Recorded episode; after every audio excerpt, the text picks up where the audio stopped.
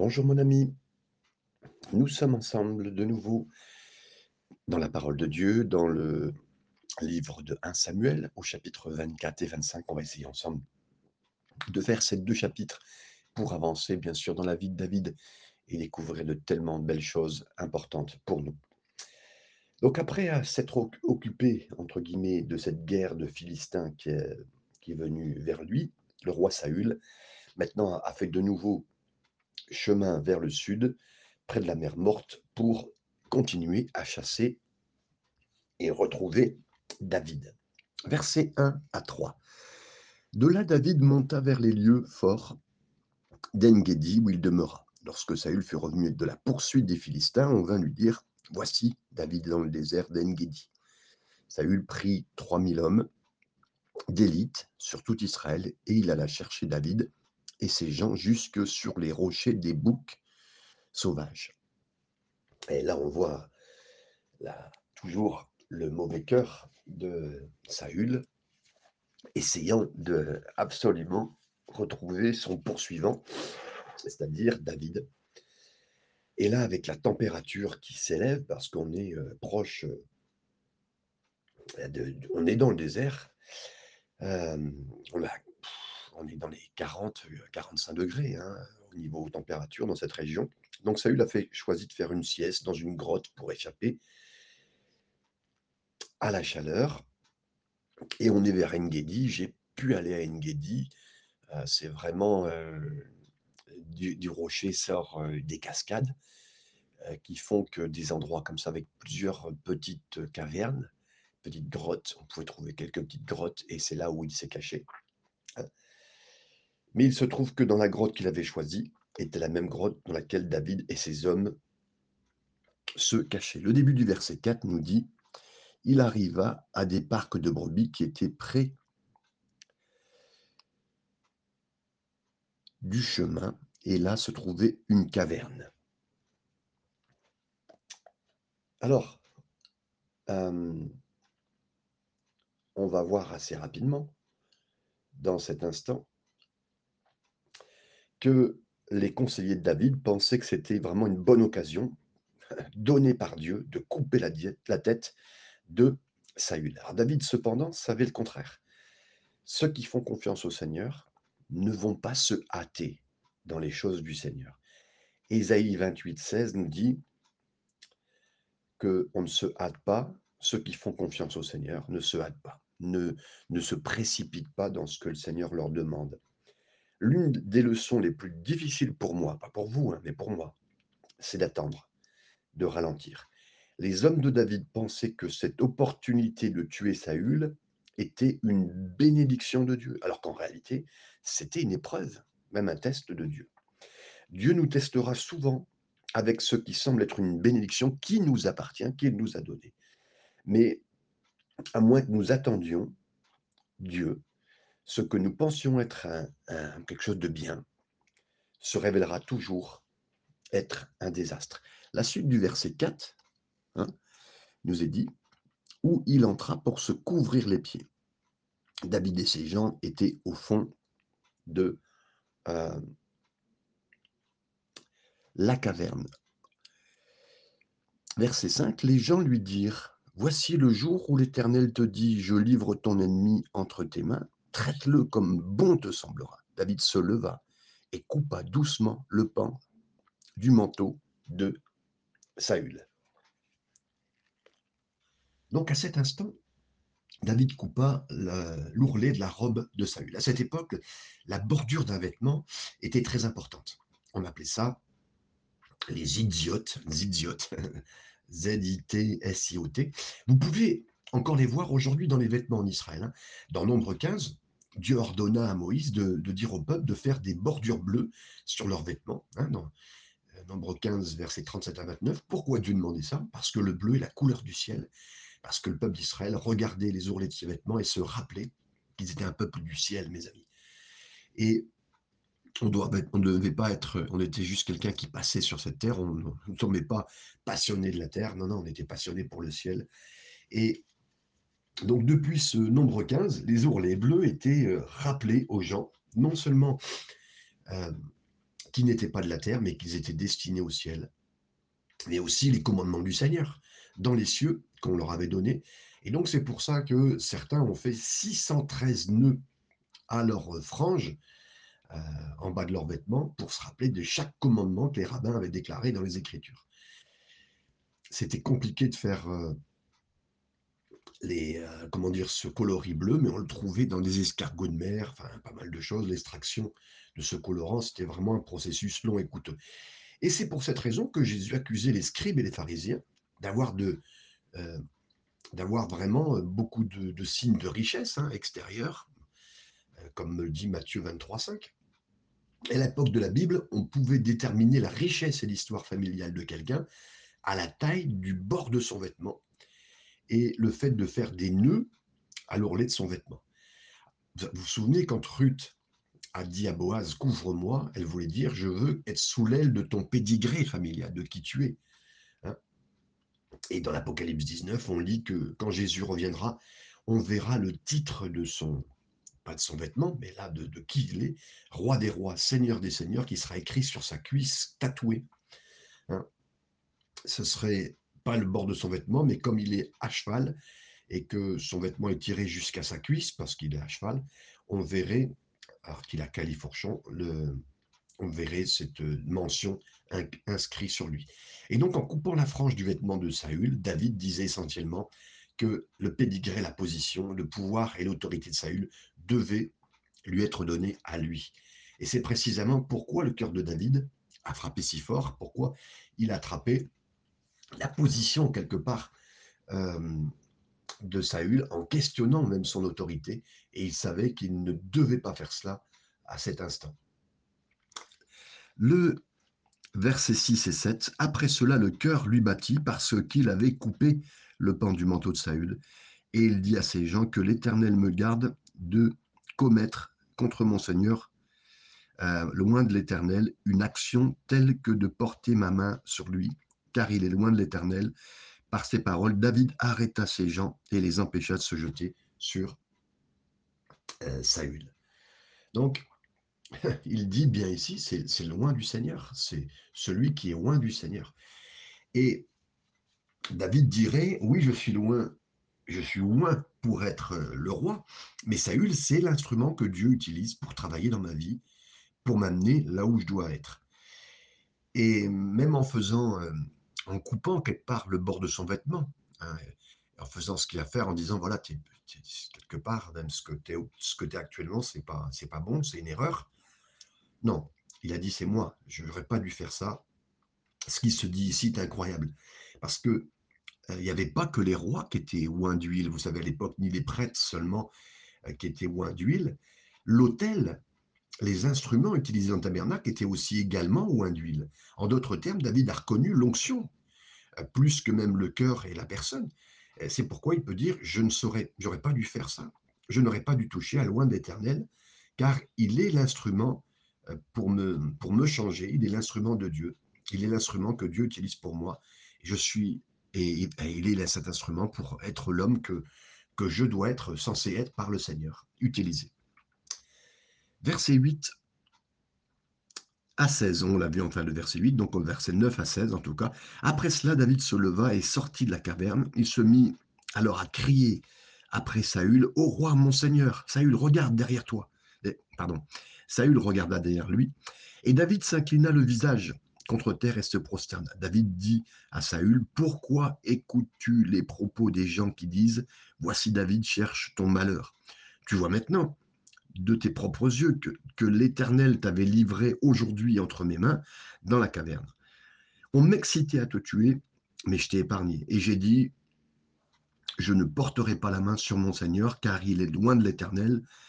Voici, mon Père, vois donc le pan de ton vêtement dans ma main. Puisque j'ai coupé le pont de ton manteau et que je ne t'ai pas tué, sache et reconnais qu'il n'y a dans ma conduite ni méchanceté, ni révolte, et que je n'ai point péché contre toi. Et toi, tu me dresses des embûches pour m'ôter la vie. L'Éternel sera juge entre moi et toi, et l'Éternel me vengera de toi. Mais je ne porterai point la main sur toi. Des méchants euh, vient la méchanceté, dit l'ancien proverbe, aussi je ne te porterai point la main vers, euh, vers toi. Ici, la, vue qu'il a, la, façon de voir de la part du Seigneur, cette perspicacité, hein, sa dépendance envers le Seigneur, sa passion pour le Seigneur sont révélées dans les psaumes hein, qu'il a écrits, alors qu'il fuyait Saül, parce que euh, l'homme était en colère contre lui, mais l'homme qui était en face de lui, en colère contre lui, était l'instrument de Dieu pour le transformer en l'homme que le Seigneur désirait qu'il soit. Il en est de même chez nous, chez nous, chez nous, chez moi, euh, chez qui que ce soit. On dit Seigneur, change-moi. Je suis fatigué d'être petit, de ne pas être ce qu'il faut, d'être dur dans mon cœur. Rends-moi différent de ce que je suis. Ok, dit le Seigneur, je vais t'envoyer un instrument pour accomplir ce changement. Merci Seigneur. Et on pense voir un, un prédicateur qui vient vers nous avec une belle parole. On voit, on pense qu'un bon livre, une prédication, un ami proche. Non, non. Le Seigneur envoie un Saül avec des lances qui, sont tirées sur moi. Et le Seigneur a-t-il permis que dans notre vie, des gens viennent nous lancer des lances, nous causent du chagrin, nous font pleurer? Non, non. Oui, cette personne est l'instrument loin de Dieu pour produire en nous de l'amour, de la gentillesse, de la tendresse, auquel vous aspirez en fait. Il n'y a pas d'autre moyen pour le Seigneur de me changer, de nous changer, et d'envoyer un Saül ou deux, même s'il le faut, sur notre chemin. La question, c'est qu'est-ce qu'on va faire? Est-ce qu'on va lui couper la frange de son vêtement?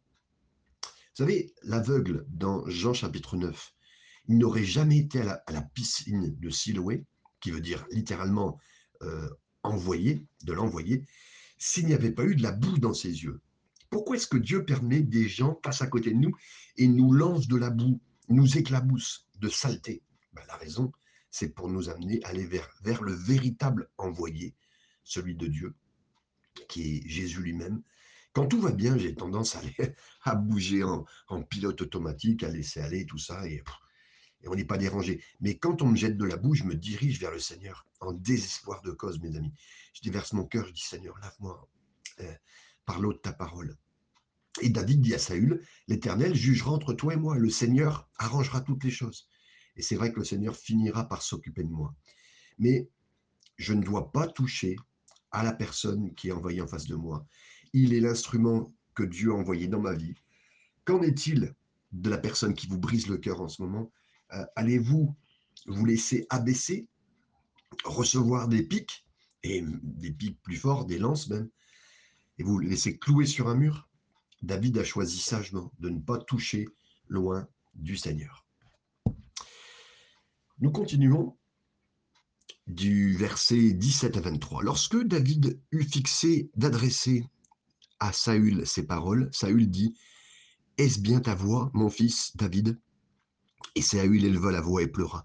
Et il dit à David Tu es plus juste que moi, car tu m'as fait du bien et moi je t'ai fait du mal tu manifestes aujourd'hui la bonté avec laquelle tu agis envers moi, puisque l'Éternel m'avait livré entre tes mains et que tu ne m'as pas tué. Si quelqu'un rencontre son ennemi, le laisse-t-il poursuivre tranquillement son chemin Et l'Éternel te récompense? Pour ce que tu m'as fait en ce jour. Maintenant, voici, je sais que tu régneras et que le royaume d'Israël restera entre tes mains. Jure-moi donc, par l'Éternel, que tu ne diras pas ma postérité après moi, et que tu ne retrancheras pas mon nom de la maison de mon père. David le jura à Saül, puis Saül s'en alla dans sa maison, et David et ses gens montèrent au lieu fort. Ici, Saül était vraiment très sincère dans ce qu'il a dit dans cet instant, et euh, il y avait peut-être des bonnes intentions, mais le problème, c'est que c'est la chair. la chair. Beaucoup de gens font des promesses, des réformes, disent qu'ils vont changer, ils participent à des programmes avec 12 étapes, ils prennent des rendez-vous avec des pasteurs ou des gens qui vont les conseiller. Ah, ils font ça même maintenant, on fait ça par Zoom, on fait ça euh, par FaceTime avec des gens, on prend du temps. Et on reçoit des mots inspirants. On s'écrit euh, euh, les listes de choses qui sont importantes à changer en nous, les colle sur le miroir, ce que vous voulez, des post-it. Mais la réalité, mes amis, c'est bien que l'esprit soit bien disposé, la Bible le dit, l'esprit est bien disposé, mais la chair, elle est faible. Marc 14, 38. Par conséquent, la question, c'est pas la réforme. Le problème, c'est vraiment la régénération. Il faut qu'on soit régénéré, mes amis. Et peu importe à quel moment le programme est bon, euh, les points qui peuvent être sincères, pris sincèrement, à quel point euh, il y a tout cela, mais les points, c'est que la chair, elle est faible, mes amis, et que ça reviendra. Saül était sincère, mais il n'avait pas la capacité de tenir sa parole. Et nous, c'est pareil, mes amis, qu'on ait pris des engagements chrétiens, quoi que ce soit, qui que ce soit, et on est, je ne suis pas contre vous, je ne suis pas contre moi-même, mais il faut voir la réalité. Si quelqu'un marche sans prendre sa force du Seigneur, sans comprendre qu'il est, sans chercher à vouloir être dirigé par le Seigneur, et mes amis, c'est fini. Il ne sera pas capable de contrôler sa chair et de faire quoi que ce soit pour lui dans le bon sens. On arrive au verset, au chapitre 25, mes amis, la, venue d'Abigail dans la vie de David. Verset 1 et 2. Samuel mourut, tous, tout Israël s'étant assemblé le pleura, et on l'enterra dans sa demeure à Rama, ce fut alors que David se leva et descendit au désert de Paran. Il y avait à Mahon un homme fort riche, possédant des biens à Carmel. Il y avait trois mille brebis et mille chèvres, et il se trouva à Carmel dans la tente de ses brebis. Là, mes amis, on a la mort du prophète, euh, celui qui a pu écrire ce chapitre, en tout cas ce livre. Donc, euh, je pas sur la, l'auteur qu'on avait déjà partagé ensemble de, ces deux livres, un Samuel de Samuel, qui constitue qu'un seul livre, vous le savez. Mais la mort d'un prophète important euh, de l'époque, qui écoutait la parole de Dieu, qui était proche du cœur de Dieu, et qui a donné naissance quelque part, on va dire spirituellement, à, David, et à d'une ancienne vision aussi, celle de, Saül. Et on arrive à ce qu'on arrive dans une ville de Mahon, qui était une ville de Juda, à quelques, une quinzaine de kilomètres d'Hébron. Et il y a deux Carmels en Israël, vous savez, un au nord vers et ce plus petit Carmel ici, situé près de Mahon, dans la partie de Juda. Le verset 3. Le nom de cet homme était Nabal, et sa femme s'appelait Abigail. C'était une femme de bon sens et belle de figure, mais l'homme était dur et méchant dans ses actions. Il descendait de Caleb. Donc ici, on a un homme qui est très très bien, entre guillemets, de naissance, avec une famille euh, vraiment euh, bonne famille. Et il avait 3000 moutons, 1000 chèvres. Nabal, c'était vraiment un homme riche. Son nom signifie littéralement fou, imbécile, euh, insensé. Et Abigail signifie joie du père. Eh mes amis, quelle combinaison entre le mari et la femme. C'est Abigail, c'est un véritable joyau dans l'économie de Dieu. Nabal, c'était un homme de bonne souche, au travers de Caleb, on connaît l'histoire de Caleb, mais c'était un fou, et ça, on va le voir. Versets 4 à 9. David apprit au désert que Nabal euh, tondait ses brebis. Il envoya vers lui dix jeunes gens, auxquels il dit Montez à Carmel et allez auprès de Nabal. Vous le saluerez en mon nom et vous lui parlerez ainsi. Pour la vie, sois en paix. Et que la paix soit avec ta maison et tout ce qui t'appartient. Et maintenant, j'ai appris que tu as des, tondeurs. Or, tes bergers ont été avec nous, nous ne leur avons fait aucun outrage et rien ne leur a été enlevé pendant tout le temps qu'ils ont été à Carmel. Demande-le à tes serviteurs et ils te diront que ces jeunes gens trouvent donc grâce à tes yeux, puisque nous venons dans un jour de joie. On continue jusqu'au verset 9. Donne donc je te prie à tes serviteurs et à ton fils David ce, que, ce qui se trouvera sous ta main. Lorsque les gens de David furent arrivés, ils répétèrent à Nabal toutes ces choses au nom de David, puis ils se turent. Oui, David avait euh, envoyé dix hommes, c'est ce qu'on vient de voir, euh, avec le message suivant, à l'endroit où Nabal tondait ses moutons. C'est un grand jour pour toi, tu as été béni, euh, tu as tout le profit qui rentre en ce moment, et pas un seul de tes moutons n'a été pris, tout a été protégé par nous, c'est ta propriété.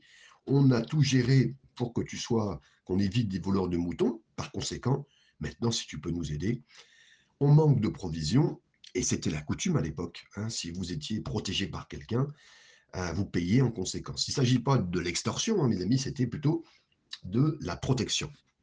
Verset 10 à 11. Nabal répondit au serviteur de David Qui est David? Et qui est le fils d'Isaïe?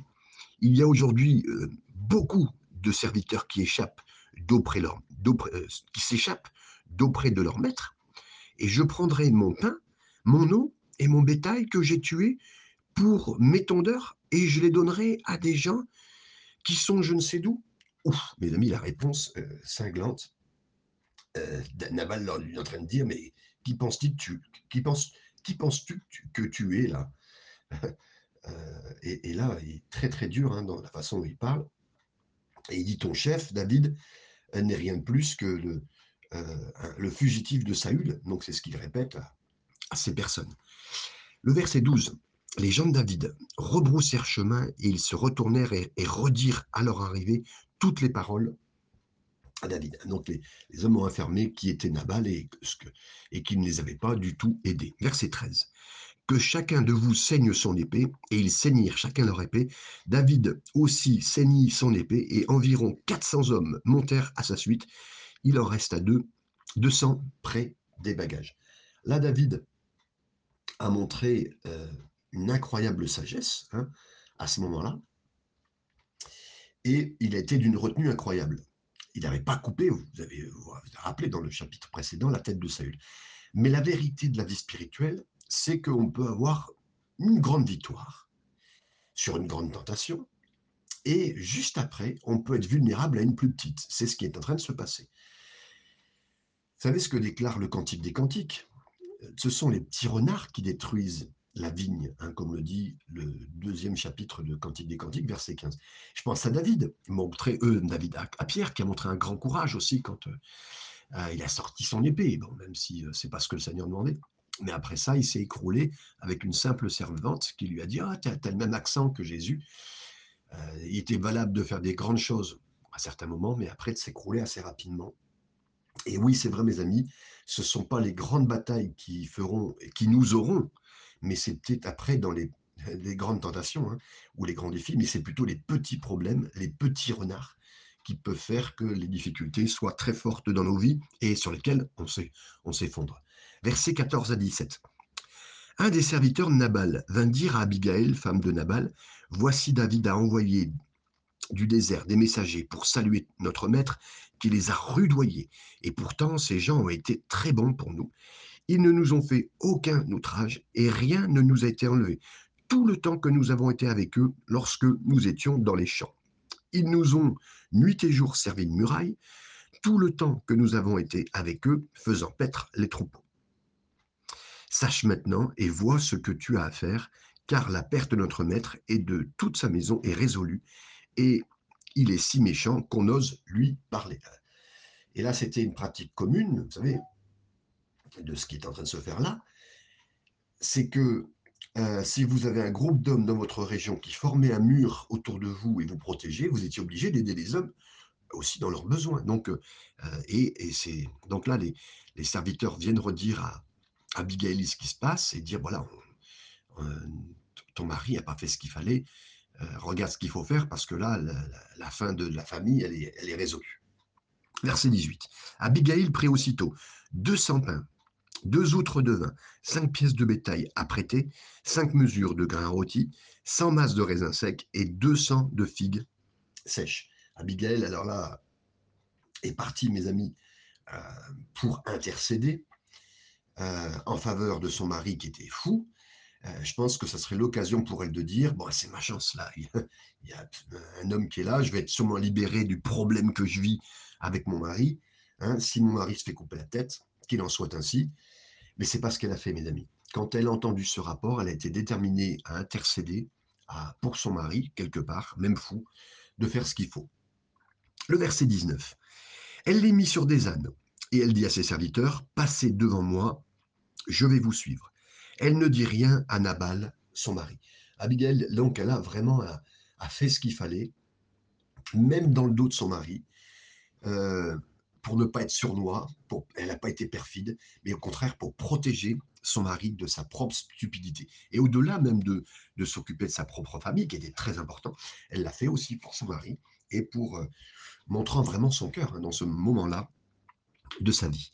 Versets 20 à 24. Montée sur un âne, elle descendit la montagne par un chemin couvert, et voici David et ses gens descendaient en face d'elle, en sorte qu'elle les rencontra. David avait dit c'est bien en vain que j'ai gardé tout ce que cet homme a dans le désert et que rien n'était enlevé de tout ce qu'il possède. Il m'a rendu le mal pour le bien. que Dieu traite son serviteur. David, dans toute sa rigueur, si je laisse subsister jusqu'à la lumière du matin, qui que ce soit de tout ce qui appartient à Nabal. Lorsqu'Abigail euh, aperçut David, elle descendit rapidement de l'âne, tomba sur sa face en présence de David et se prosterna contre terre. Puis, se jetant à ses pieds, elle dit À moi la faute, mon Seigneur. Permets à ta servante de parler à tes oreilles et écoute les paroles de ta servante. Waouh Elle dit C'est ma faute, elle le dit. Euh, euh, que ce péché euh, qui est vraiment très mauvais et ce que mon mari a pratiqué ne vienne pas vers toi, que ce péché qui t'a irrité me soit imputé. Vraiment, cette femme est incroyable. Et euh, pour toute chose, même de son mari qui est pas bonne, qui est pas juste, qui est pas droite, elle le prend et elle fait ce qu'il faut. C'est vraiment un chapitre très très beau pour le couple, mes amis, pour des couples qui sont pas faciles. Euh, que Dieu bénisse euh, chacun des couples qu'on peut lire et que nous pouvons vivre aussi. Versets 25 à 27 que mon Seigneur ne prenne pas garde à ce méchant homme à Nabal, car il est comme son nom, Nabal est son nom. Et il y a chez lui de la folie. Et moi, ta servante, je n'ai pas vu les gens que mon Seigneur a envoyés. Maintenant, mon Seigneur, aussi vrai que l'Éternel est vivant et que son âme est vivante, c'est l'Éternel qui t'a empêché de répandre le sang et qui a retenu ta main. Que tes ennemis, que tes ennemis, que ceux qui veulent du mal à mon Seigneur, sois comme Nabal. Accepte ce présent que ta servante apporte à mon Seigneur et qu'il soit distribué aux gens qui marchent à la suite de mon Seigneur. Elle dit, voilà, je viens avec pour, euh, pour prévenir de, de toute chose mauvaise, de sang répandu, de ne pas faire ce qu'il faut, a-t-elle déclaré, cette nourriture est pour toi et pour tes jeunes hommes, je, viens si je peux réparer les choses qui sont réparées, et c'est normal. Verset 28, et en plus, elle dit, voilà, c'est même Dieu qui, afin que ta main soit arrêtée s'il le faut. Verset 28. Pardonne, je te prie, la faute de ta servante, car l'Éternel fera à mon Seigneur une maison stable. Pardonne, car mon Seigneur souvient des guerres de l'Éternel et la méchanceté ne se trouve jamais en toi. Euh, elle dit, voilà, tu as vraiment vécu des, belles choses et tu as des bons jours devant toi, le Seigneur les met devant toi. Elle dit, voilà, ta destinée, elle est certaine. Waouh Vraiment, elle est, très très bien dans sa façon de prier, de, d'intercéder quelque part, hein, comme elle le fait euh, devant David pour demander de l'aide quelque part et, en tout cas le pardon. Verset 29, S'il s'élève quelqu'un qui te poursuive et qui veuille à ta vie, l'âme de mon Seigneur sera liée dans le faisceau des vivants auprès de l'Éternel ton Dieu, et il lancera du creux de ta fronde l'âme de tes ennemis. Abigail, elle fait référence ici à une fronde. Ça indique qu'elle connaît bien de qui elle parle, c'est-à-dire de, David, de sa destinée, de ce qu'il a fait. Elle est au courant de l'histoire de David. C'est euh, très très fort. On voit que oui, l'histoire de David était connue partout en Israël. Versets 30 et 31. Lorsque l'Éternel aura fait à mon Seigneur tout le bien qu'il t'a annoncé, et qu'il t'aura établi chef sur Israël, mon Seigneur n'aura ni remords ni souffrance de cœur pour avoir répandu le sang inutilement et pour être vengé lui-même. Et lorsque l'Éternel aura fait du bien à mon Seigneur, souviens-toi de ta servante. Ici, euh, elle lui dit, ne fais rien aujourd'hui que tu regretterais. Lorsque tu accéderas à ta position de pouvoir, voilà, c'est important que tu aies fait toutes les bonnes choses avant d'accéder à devenir roi. C'est ça qu'elle est en train de lui dire. Waouh, c'est, elle est euh, très sage, elle est juste, elle a pris une bonne position par rapport à son mari, elle a pris une bonne position par rapport aux autorités, c'est, elle se place vraiment bien comme il faut, mes amis, et c'est un très très bel exemple. Et le Seigneur m'arrête pour dire vraiment à plusieurs personnes qui sont des époux ou des épouses avec des maris qui font pas toujours ce qu'il faut. On parle même pas de mari non chrétien, on parle de mari peut-être chrétien, enfin ce que vous voulez, ou mari non chrétien, mais qu'importe, ou femme non chrétienne. Mais voilà, même là, le Seigneur donne à cette femme de faire ce qu'il faut. Versets 32 à 35. David dit Abigail, béni soit l'Éternel, le Dieu d'Israël, qui t'a envoyé aujourd'hui à ma rencontre. Béni soit ton bon sens, et béni sois-tu, toi qui m'as empêché en ce jour de répandre le sang, et qui a retenu ma main. Mais l'Éternel, le Dieu d'Israël, qui m'a empêché de te faire du mal, est vivant. Et si tu ne fusses hâté de venir au-devant de moi, il serait resté, il ne serait resté qui que ce fût à Nabal d'ici la lumière du matin. Et David prit de la main d'Abigail, euh, prit de la main de d'Abigail ce qu'elle lui avait apporté et lui dit Monte en paix dans ta maison. Vois, j'ai écouté ta voix et je t'ai, euh, je, t'ai favorablement accueilli. Alors, vous savez, comme Déborah avant, avant Abigail et Esther après Abigail, Abigail a vraiment su faire ce qu'il fallait pour euh, changer la course de l'histoire, simplement en faisant quoi? En étant obéissante au Seigneur, à son Seigneur. Et c'est formidable de voir cela, mes amis, dans l'intérêt de chacun, mais dans l'intérêt de Dieu et de cette personne. Verset 36. Abigail arriva auprès de Nabal, et voici, il faisait dans sa maison un festin comme un festin de roi. Il avait le cœur joyeux, il était complètement dans l'ivresse. Elle ne lui dit aucune chose, petite ou grande, jusqu'à ce que la lumière jusqu'à la lumière du matin. Donc là, elle est très intelligente. Nabal était complètement sous, en pleine soirée, en pleine euh, fête chez lui, et elle a été, voilà, il était en plein, en plein péril de sa vie, mais on ne savait rien, et il n'a même pas réalisé ce qui était en train d'arriver, mais elle, elle savait. Verset 37. Mais le matin, l'ivresse de Nabal s'étant dissipée, sa femme lui raconta ce qui s'était passé.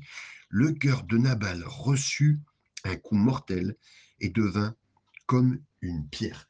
À cet instant, mes amis, euh, Nabal, qui était dégrisé un tout petit peu et allait mieux, euh, en entendant à quel point il était sur le, point de perdre sa vie et ce qui a pu arriver, il a eu un accident vasculaire cérébral très fort. Verset 38-39.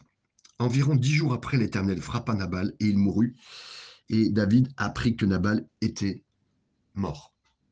Donc là, euh, on le voit, Nabal a eu la suite de sa vie. C'est pas David qui a fait quoi que ce soit contre lui, c'est Dieu. Entre guillemets, euh, parce que David a pris les choses en main euh, mal, mais Dieu l'a arrêté et il s'est laissé arrêter par Dieu. Quelle leçon pour nous? Je veux, des fois, on veut arranger les choses. Je veux prendre les choses en main. Non, non, non, non.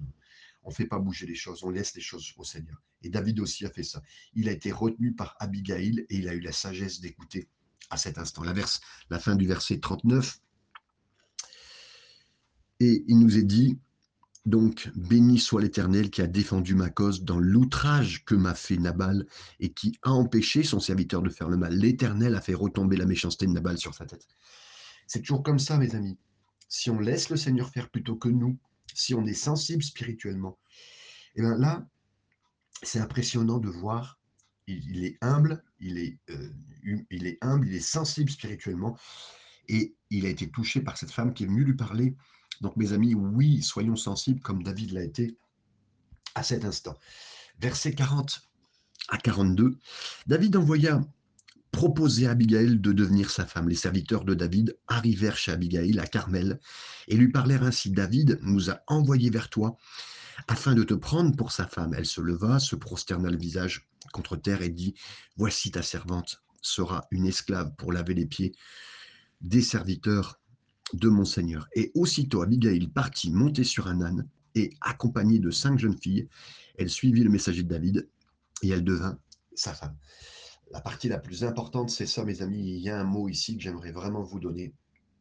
Euh, on a fait le chapitre en entier, il est un peu long mais c'est important de, partager ça aujourd'hui. C'est un mot d'encouragement pour tous ceux et celles d'entre vous qui sont mariés à des Nabal, à un fou, à une folle, entre guillemets. Vous pourriez dire en ce moment, j'arrive pas, j'arrive pas à croire que je suis coincé avec lui, avec elle. Comment je vais m'en sortir? Abigail fournit vraiment une réponse pour vous, pour moi. Une véritable clé pour aider toute personne dans une telle relation. Autrement dit, que votre conjoint soit ou non, soit ou non la personne qui doit être normalement.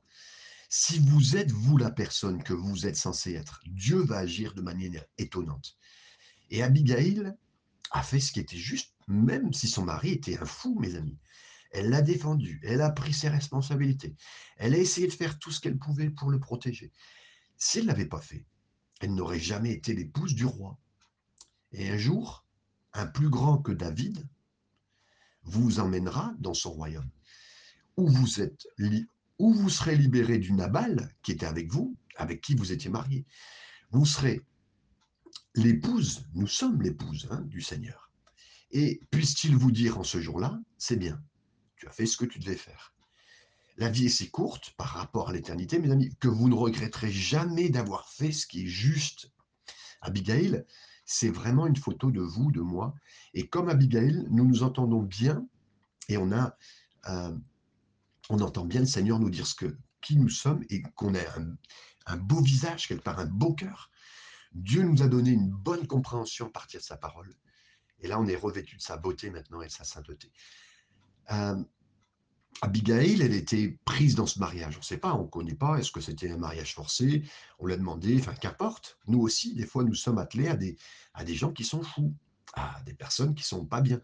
Et les mais nous aussi, on peut dire qu'on est, nous aussi, on est pareil. On est là. Ah, je parle même pas de Abigail et cet homme. On parle de nous-mêmes là. Hein. on peut être coincé avec un fou, nous-mêmes. Hein. Nous aussi, on est coincé avec nous-mêmes. Abigail, elle était stérile n'a pas eu d'enfant avec Nabal. Nous aussi, des fois, on est stérile parce que c'est notre cœur euh, qui est tellement fou aussi, sans le Seigneur, pas de fruits, euh, pas de choses éternelles dans nos vies. Et Abigail a entendu les paroles de malheur imminent venir sur elle, hein, et elle s'est humiliée devant, cette, devant ce roi, elle s'est humiliée devant David, et c'est ce que nous aussi on fait, Seigneur, on a besoin de toi, viens vers nous, viens faire ce qu'il faut. Et c'est tellement important, mes amis, de bien comprendre tout cela, de bien comprendre que euh, on sera un jour marié au roi des rois, on sera au ciel et toute bonne chose viendra de nos cœurs. Mais aussi dans un couple, on peut vivre de très mauvaises choses, mais on veut se soumettre. Attention, je ne vous parle pas de si un jour votre mari vous frappe, de choses inconséquentes, très graves qui peuvent se passer, là sur lesquelles vous pouvez même être forcé à partir. Mais le Seigneur entend tout ce qui se passe et fera tout ce qu'il faut, mes amis, pour bien faire dans vos vies et pour bien finaliser ce qu'il faut. Et le résultat au ciel sera bien vu, mes amis. ayez confiance, il vous donnera la force qu'il faut. Et les éléments, la femme n'a pas forcé quoi que ce soit pour quitter son mari. Euh, elle a vraiment fait ce qu'il fallait pour le défendre, pour le protéger, pour le couvrir. L'amour couvre dans ces moments-là. Ce n'est pas dire qu'elle était d'accord. Elle a intercédé, elle a prié, elle a fait ce qu'il fallait. Et Dieu a su même faire ce qu'il fallait pour se séparer de cette personne. Les deux derniers versets, pour finir ce moment, David avait aussi appris pardon, David avait aussi pris Achinoam de Gisraël, et toutes les deux furent ses femmes, et Saül avait donné sa fille, Michal, femme de David, à Palti euh, de Galim, fils de Lach. Donc là, on, voit que la première femme de David, Michal, elle a été donnée hein, euh, à un autre. David maintenant a deux femmes, Abigail et Akinoa.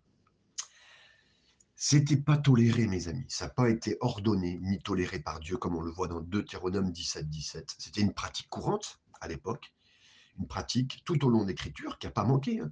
Mais à chaque fois que ça se faisait, mes amis, ça se terminait toujours par un désastre. Un homme qui avait plusieurs femmes, un désastre. Et Akinoam était la mère d'Amon, qui violera plus tard l'une de ses sœurs et détruira la famille de David. Donc ce mariage ne fera pas exception un mariage avec plusieurs femmes ne fera pas exception dans les difficultés. Et là, on ne parle pas de plusieurs femmes dans le sens où il est marié, divorcé. Non, non. Euh, on parle de mariage avec plusieurs femmes au même moment, euh, dans le même couple, entre guillemets. Voilà. Que le Seigneur vous bénisse. J'étais un peu plus long, mais il fallait absolument faire ce point ensemble avec ces deux chapitres. Que le Seigneur vous bénisse et partagez avec de nombreuses personnes. Vous me trouvez sur euh, Spotify si vous voulez revoir d'autres chapitres.